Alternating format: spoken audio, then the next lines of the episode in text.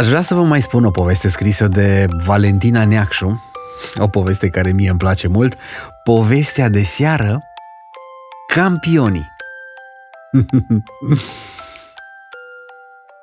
În fiecare an, animalele din pădurea noastră organizează campionatul natural de fotbal.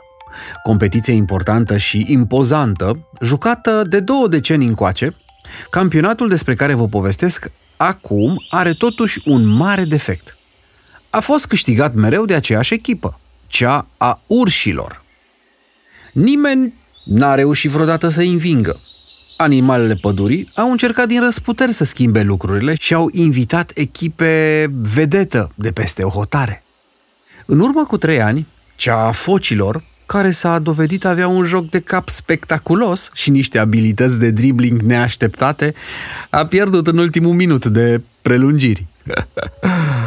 Au mai ajuns în finale lupii, apărători feroci ai porții, iepurii recomandați de o viteză amețitoare și chiar broaștele testoase, care nu stau prea bine la fizic, dar știu excelent cu strategia de joc.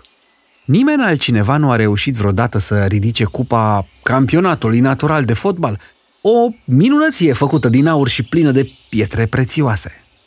Anul acesta, competiția are iar invitații de seamă.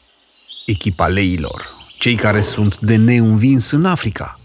Dar casele de pariuri nu le dau prea multe șanse. Pe aeroport au fost întâmpinați de un afiș pe care scria mare Pregătiți-vă să pierdeți!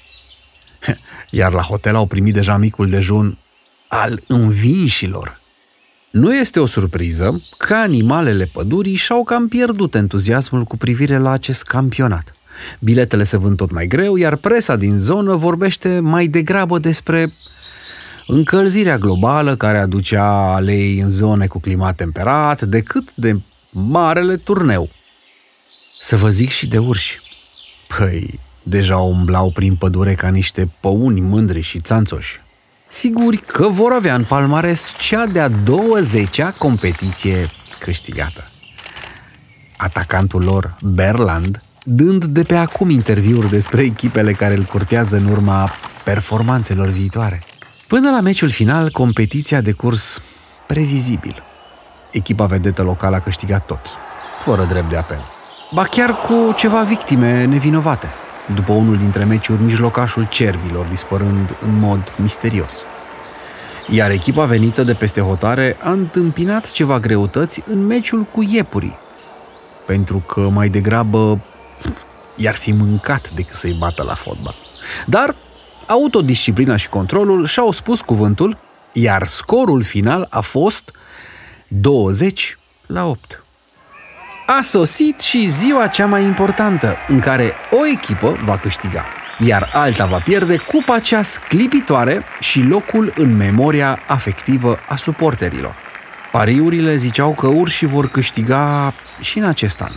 Linia de apărare părea infailibilă. Berland marca gol după gol. Coechipierii sunt mai adaptați climei din pădure, iar statistica ține doar cu ei. Doar că nici leii noștri nu-s veniți de nicăieri. Învingători pe continentul lor, știu bine cu balonul, au jucători puternici fizic și mental și un antrenor școlit prin universități de renume. Urmărind meciurile, acesta a văzut punctele slabe ale adversarilor. V-am zis că broaștele țestoase au reușit totuși să marcheze de trei ori în poarta campionilor în titră în plus, știa că jucătorii lui își doresc mai mult victoria pe care toată lumea o acordat deja adversarilor. Astfel s-au pregătit mai bine pentru lupta finală, care era cât pe ce să nu aibă spectatori. Noroc că cel mai citit ziar local a scris despre portarul leilor că s-ar fi îndrăgostit lulea de o vulpe de-a noastră, autohtonă. Și toată telenovela asta, de câteva zile, a readus animalele pe stadion. Vă zic sincer că am uh, emoții acum că scriu despre finală. Emoții copleșitoare au avut și lei din poveste intrând pe stadion. Toți spectatorii, nesperat de mulți, huiduiau și trimiteau înapoi de unde au venit. În primele 10 minute de joc, Berland înscria deja de, de două ori poarta oaspeților.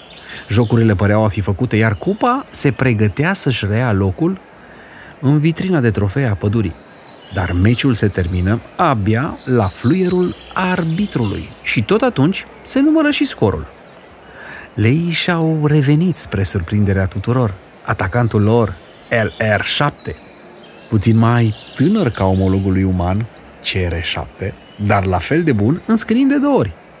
A urmat apoi un penalti. Fundașul urs fault în grav un adversar. Logba, mijlocașul leilor, a înscris spectaculos. Meciul s-a terminat 4-2 pentru echipa africană. În urma unui hat-trick LR7 și a unui joc destul de precaut din partea ambelor echipe.